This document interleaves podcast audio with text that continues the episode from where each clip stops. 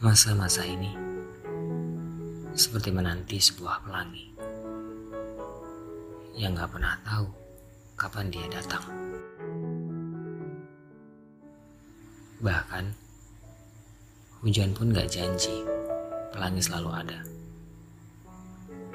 Bahkan deras atau rintik pun gak menjamin pelanginya akan muncul. Pelangi itu soal yakin. Hujan itu soal proses. Hmm, tahu nggak?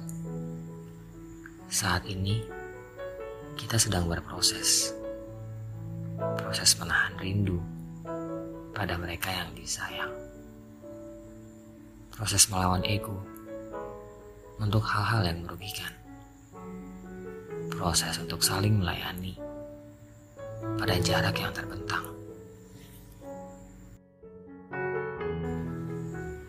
Sabar ya, sabar.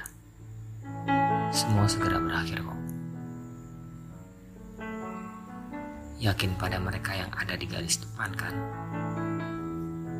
Mereka aja yakin bahwa kita bisa jaga kesehatan. Yakin bahwa hujan ini segera reda dan kita bisa saling tegur sapa.